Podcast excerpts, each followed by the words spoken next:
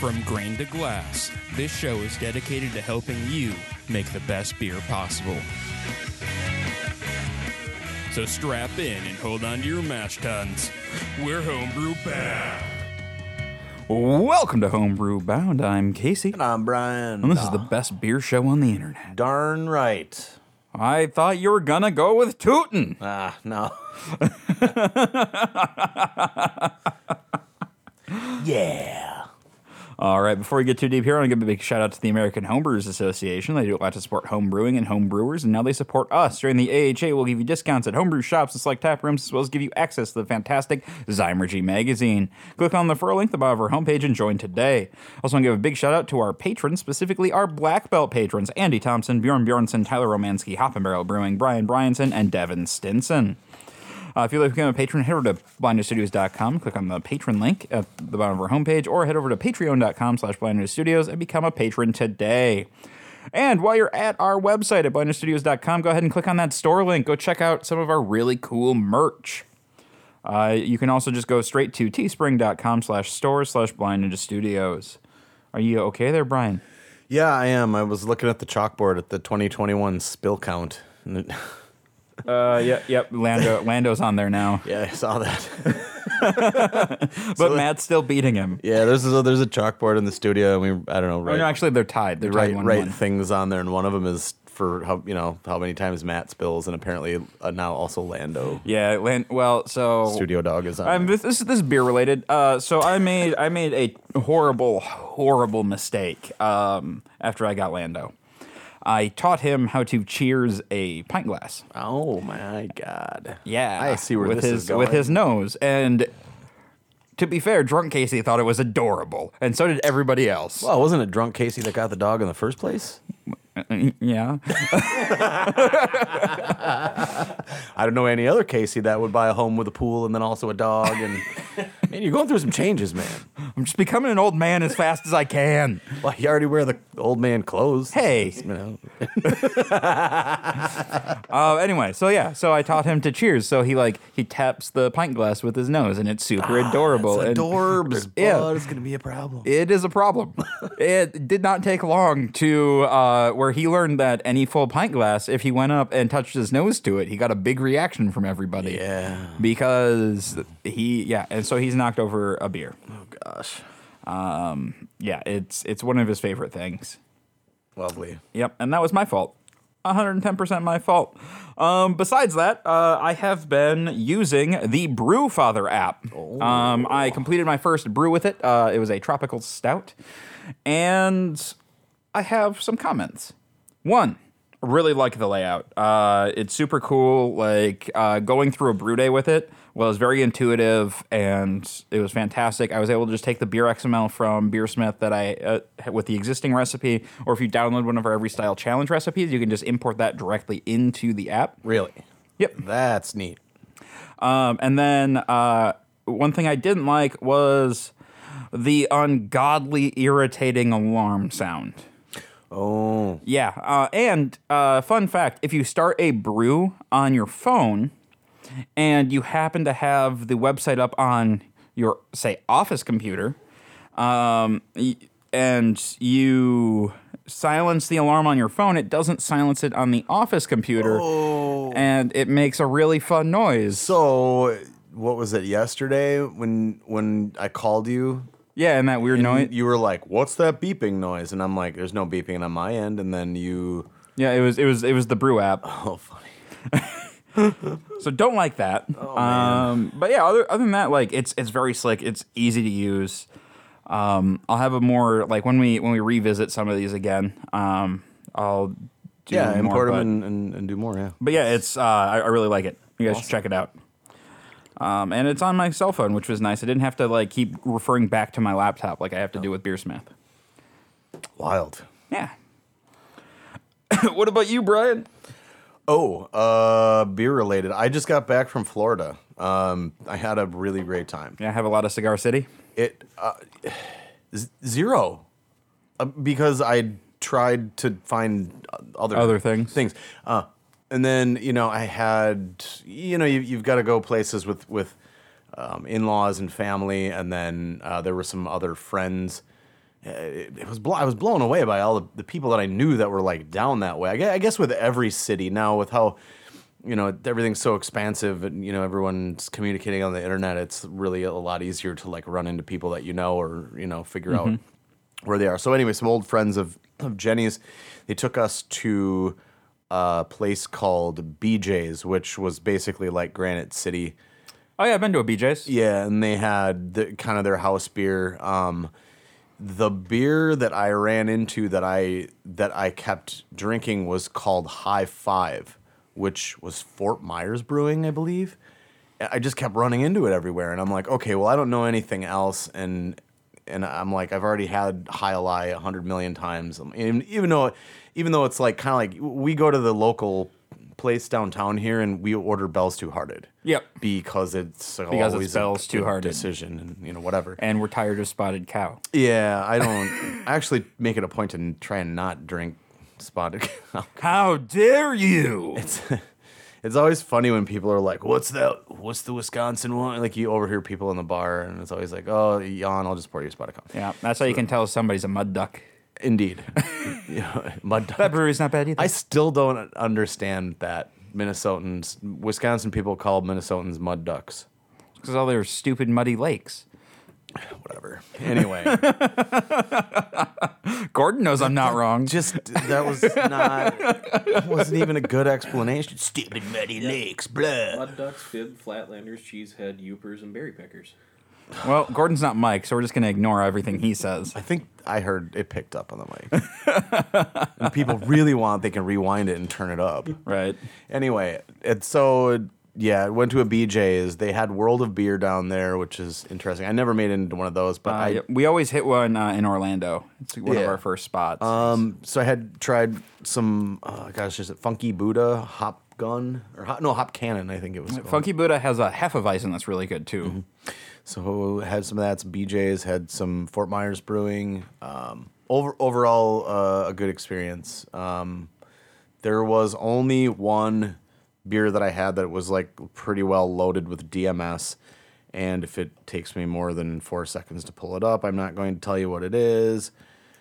And it was man, Untappd has so many ads now, dude. I, haven't, used it in so long. Mother of God, I haven't used it in so long, and now I was checking into these beers, and it's like you can't just check into one and then flip to another. You got to go through these cards and ads, and like they've really Ew. they've monetized the shit out of this, like to the point where I'm like, I don't want Got to get that neckbeard money, man. right. Um, I tried G13 by Sweetwater Brewing, 420 strain. I tried Free Dive by Coppertail. F- five Pale Ale by North High Brewing. Um, Hop Storm IPA at BJ's. Hop Culture. Oh, no, that's an ad again. God damn it. Anyway, whatever. F you Untappd because I can't find anything. I don't remember what the beer was, but it was horrible and it was loaded with DMS, and I, you know, obviously won't probably try it again. So Yeah.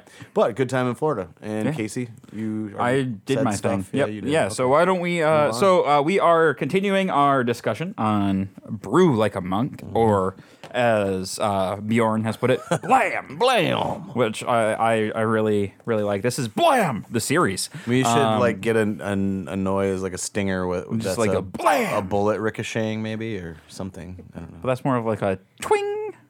Yeah, I know. I just I think it would accent it. It's like one of those things where it's like not a blam, but it's a Oh, okay. yeah.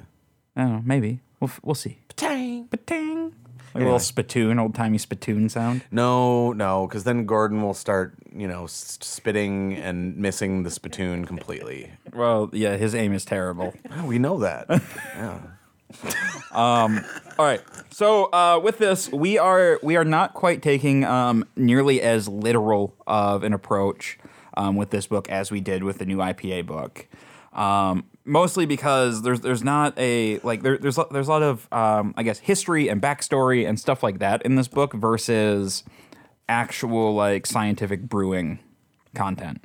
Do we need to grab a Belgian beer from the beer fridge? Uh, yeah, actually, if you want to go, I if can we, do that. uh, we, we can put Gordon. yeah, it. Gor- I forget. There's Gordon. a, I, there, I believe it's an, uh, a Chimay, I already forgot. Gordon was here. right? um, this is this is actually the second time we've done this in this. Uh, forgot about Gordon. No, no, no. Uh, forgot about the beer while recording this episode. Oh shit, we did this last time. Yep. Of course we did. did you did you say that Did you say why, or we you said something about Lando or whatever? Yeah, I but landed away at the episode, and he ate my floppy disk, and you thought that was a real thing. Wasn't the other thing, which was that we were just too drunk to do Yeah. it? Okay, well, that's and actually, uh, uh, patrons can go back and rewatch that episode yeah, over and over. over and over and over.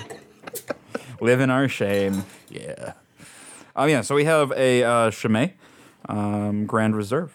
Yeah. It's the blue label. Um, is the is the Grand Reserve. So if you're not familiar with Chimay, or if you are, that's that's what Yep. we're doing.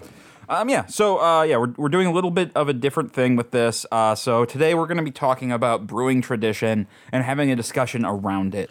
Where is like what what can we learn from brewing? Like, are are is brewing traditionally important? Um, what can we learn from traditional brewing? Where should we stop with tradition and focus more on like the the new techniques? Or is is there a spot where they blend? um, and do we get hung up too too hung up on it? Um, but first, we're going to talk about like the monas- uh, monastic uh, traditions that, that the monks use. So it is like it's very ritualistic. The the like they they focus on you know like just making the beer and doing that. Um, I had I had a whole thing prepared and then like it kind of went away in my head. I was yeah, I was doing a thing. I apologize. But yeah, no. So it's it's all it's very tradition focused. Uh, the like the these Trappist um, these Trappist traditions. Um, I mean, it's right there. Like, help me out here, Brian. Yeah, sorry. Well, we're talking about monastic brewing tradition. Um, so there are. Did we go over how many uh, Trappists? Yep, we did that in the in the precursor We episode. did that in the precursor episode. Okay. Now my face is all red, and you put me on the spot. it's fine. All right. So uh, when, when we're talking about this, like we are like they're these are monks in an abbey making beer.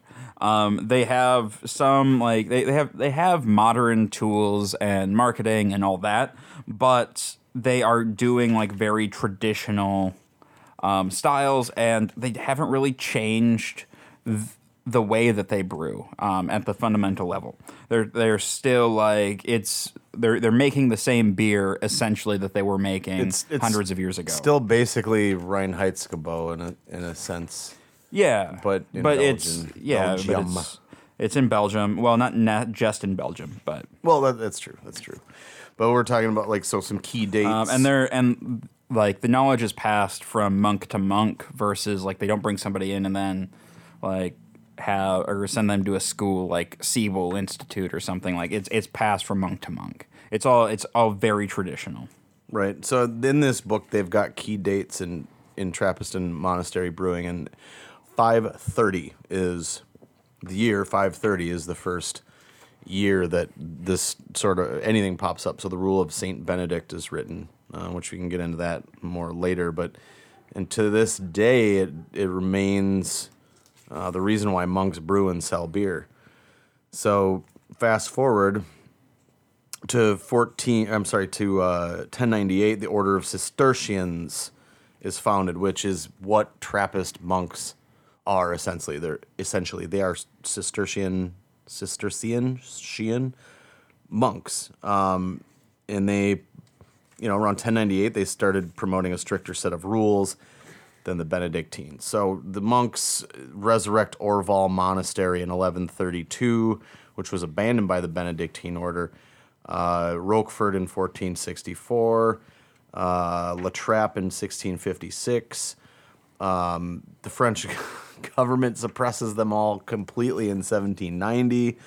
Uh, monks are fleeing France by the 1800s, trying to head to America, uh, and found a Trappist monastery at Westmalle. Uh, in 1830, there is independence in Belgium from the Netherlands. Uh, 1836, Westmalle starts. They start brewing there.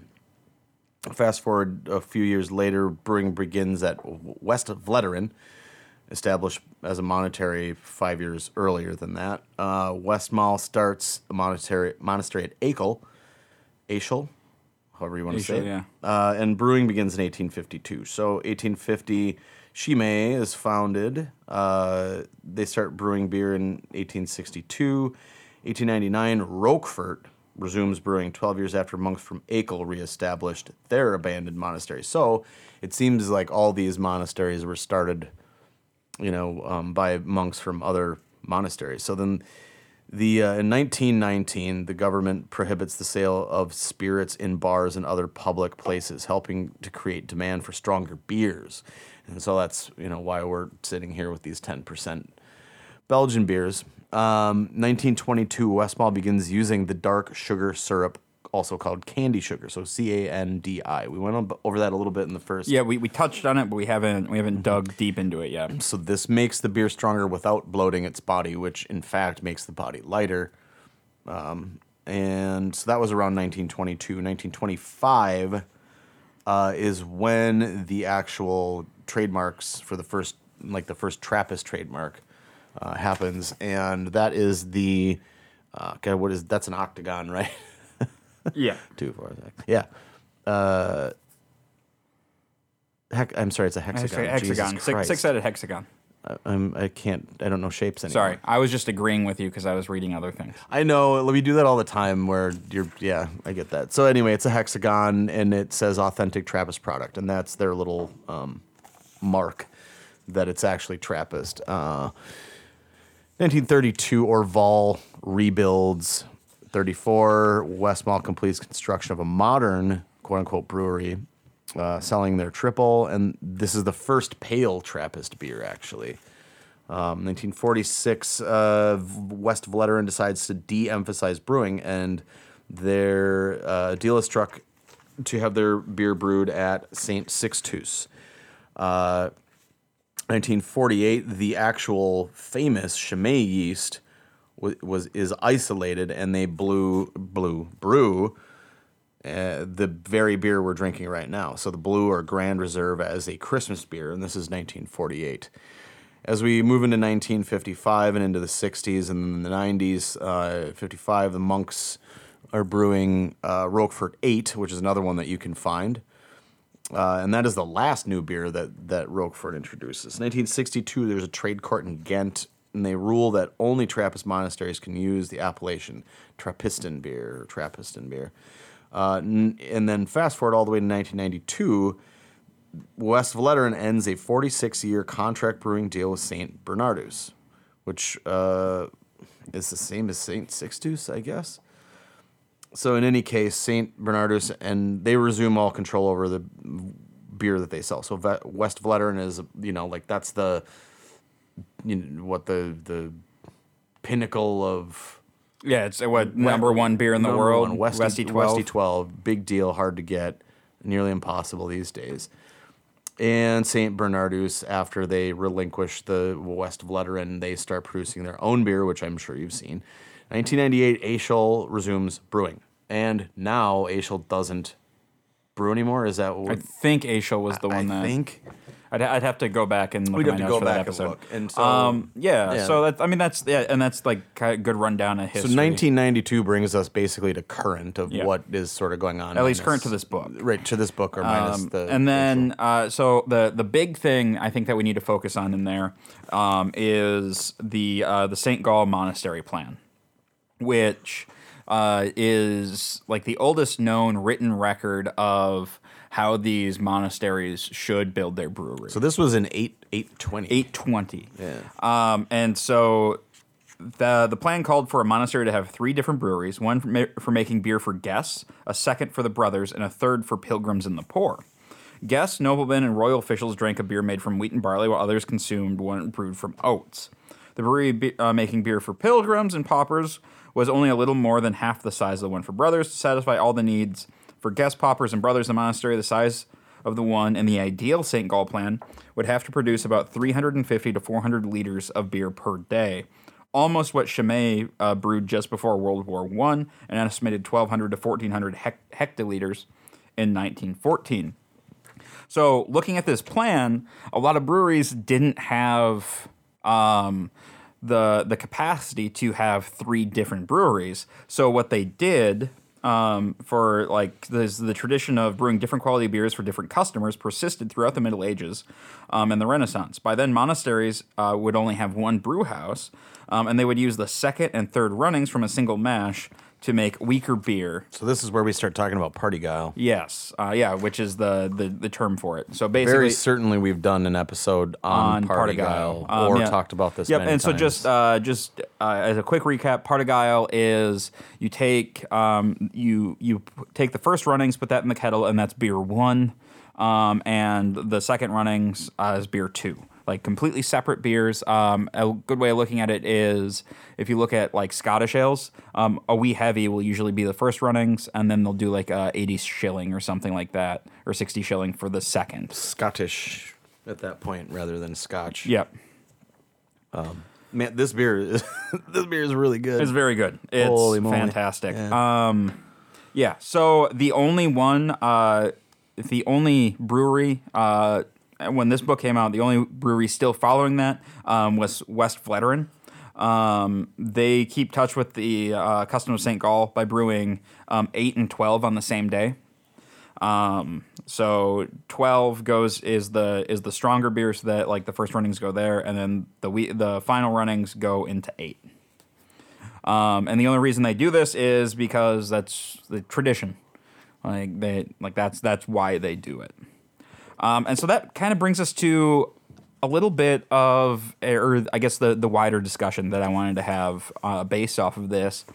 Um, is tradition is is brewing traditionally important, Brian? Like is is that something that we should strive to do as home brewers or pro brewers is try to try to focus on the tradition and like the importer and eschew that for most everything.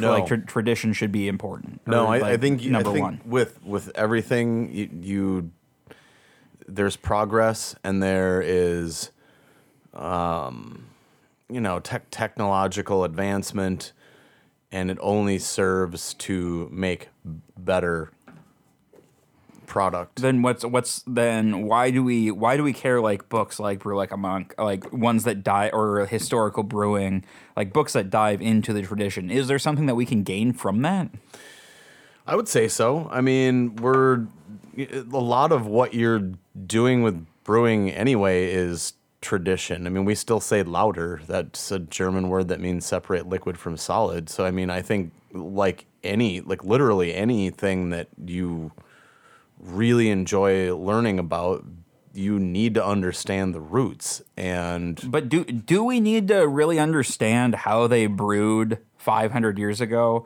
to brew now on a modern system Not at all. But is it is it fun? Will will it will it sort of enhance the hobby?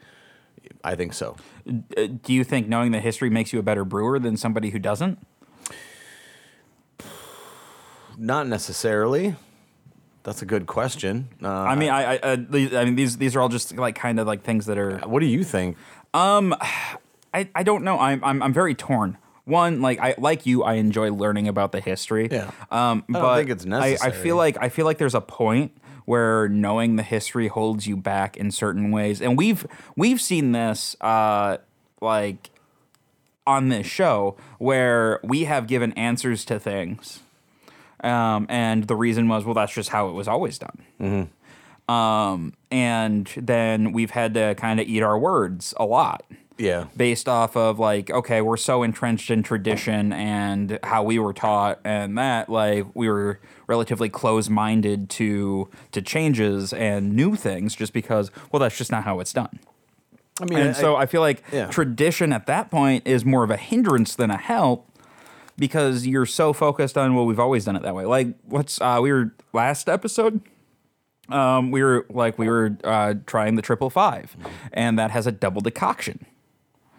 And we're like we can't taste the difference in a decoction. Malts are modified enough now. I like- don't know many people that can. If you want to use under modified malt and go through all that trouble, that's fine. And that's another argument to to you know to not Not follow tradition. Follow tradition because Um, and like there's now like a big push Technological towards advancement. there's there's now a big push towards no boil, and that's like weird. No, but why? because because tradition, right? because tradition and because you know I don't know, man, paranoia. Uh, no, but like, uh, but a lot of that, like, is uh, a lot of your paranoia is anecdotal and traditional. well, it's like that's like hot side deal pickup. You know, it's like it's that's bullshit. Yeah, like, but again, tradition. Yeah. Um, and so I feel like there's there's a point where you you're so focused on well, this is how they did it. Um, this is how it's always been done. This is the way we need to do it. And I feel like going through the the IPA book right before we went this, where it threw a lot of that stuff on its head, um, was really good. And it's kind of it's kind of made me think like, well, how really like im- tradition is important. Tradition is cool, but how much of that is overriding Yeah, progress? I would say I would say a, a few things are, are are happening that way. Especially with this no this no boil thing or this like don't do a ninety minute boil. Do it, you know you know you can get away with a forty minute boil. I just uh, Yeah, but why? I don't know. tradition. Like, yeah, and it just and it, and it feels wrong for a reason, and you can't quite figure it out. And then it's just it just boils down, uh, pun intended, uh, to tradition. Mm-hmm. Um, I don't know. It's it's it's something like uh, that I want to try to keep in mind while we're going through this book. Is this is how they are doing it? This is this is, but like keep it just kind of keep it uh, keep it in mind. Like, hey this is tra- like a lot of this is tradition. It's not necessarily the best way to do something. Right.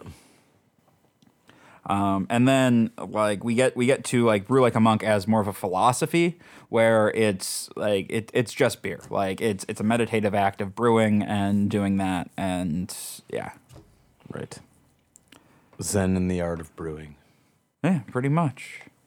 All right, I don't really have anything else to add. I think I think I got on my soapbox on how tradition's stupid and we should only do new things all the time. Oh my god.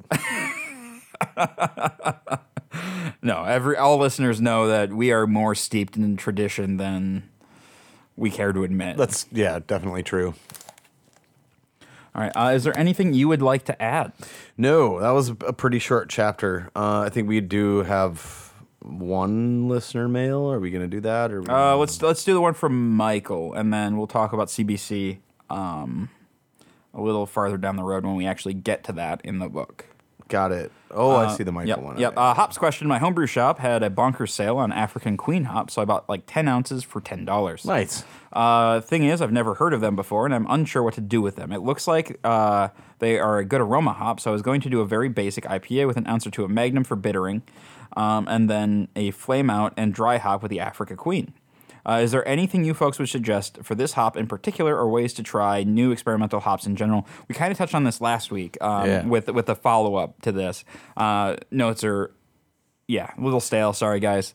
That's but, fine. Uh, it- but it's it's a it's a good. Uh, or so he's like, I tried making a little uh, hop tea, and to be honest, my poor palate just can't tell what I'm tasting without the rest of the beer part. Then get the beer part involved.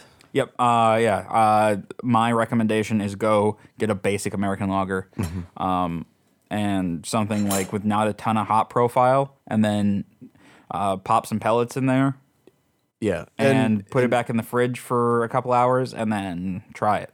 Your your uh, your instinct or your research was good. Like this is, I think, Afri- From what I know about African Queen, is that it was like proprietary Budweiser. Oh, okay. Unless Somebody you know prove me wrong. I, I that's what I remember, and I I think you you know you obviously you used to not be able to get it unless you got it at Northern Brewer, which is owned by Budweiser. Okay, so getting it on a commercial scale wasn't wasn't possible, and I myself I'm sourcing some Afri- African Queen now uh, for a pilot system because I can finally you know get it in an amount where I can actually use it. I you know I, we buy 44 pound boxes of hops. Uh, That's what we use on a commercial scale, and don't often use it much less than that. So from what I know about African Queen, this is definitely your more of your aroma uh, type of hop. Um, good ups on um, Magnum for bittering, and I can't. Did we do a listener mail last week from Michael that Yep. Yep. Yeah. Okay. So so he's keyed into that nice clean bitterness that Magnum or Warrior would Yeah. provide. Yep. But uh, yeah, like that the hop tea thing. Just throw it in. Throw it into a, a glass of like a like a smaller three or four or five ounce glass of beer and and um you know Taste it. taste it. Yeah, it's. I mean, yeah, tasting hot like so. Tasting grain is super It's easy. it's not always gonna be It's not going to be perfect, but it'll give you an perfect, idea. but you'll get a good idea. Yeah. So we should maybe maybe we could do an experiment sometime of throwing a, a few pellets into some beers. Yeah, yeah, like we uh, like Rick and I did with the uh, the crystal tasting. that's a good idea. Yep. Yeah. All right, uh, that brings us to the end of the show for this week, which means I need to find the outro music again. Perfect. All right, guys, if you have any questions, comments, show ideas, or what have you, go ahead and shoot us an email at feedback at blindmulestudios.com. Find us on Facebook at facebook.com slash blindmulestudios. Follow us on Twitter at blind ninja, or find us on Instagram at blind ninja studios. And I'll see you guys next week. Peace.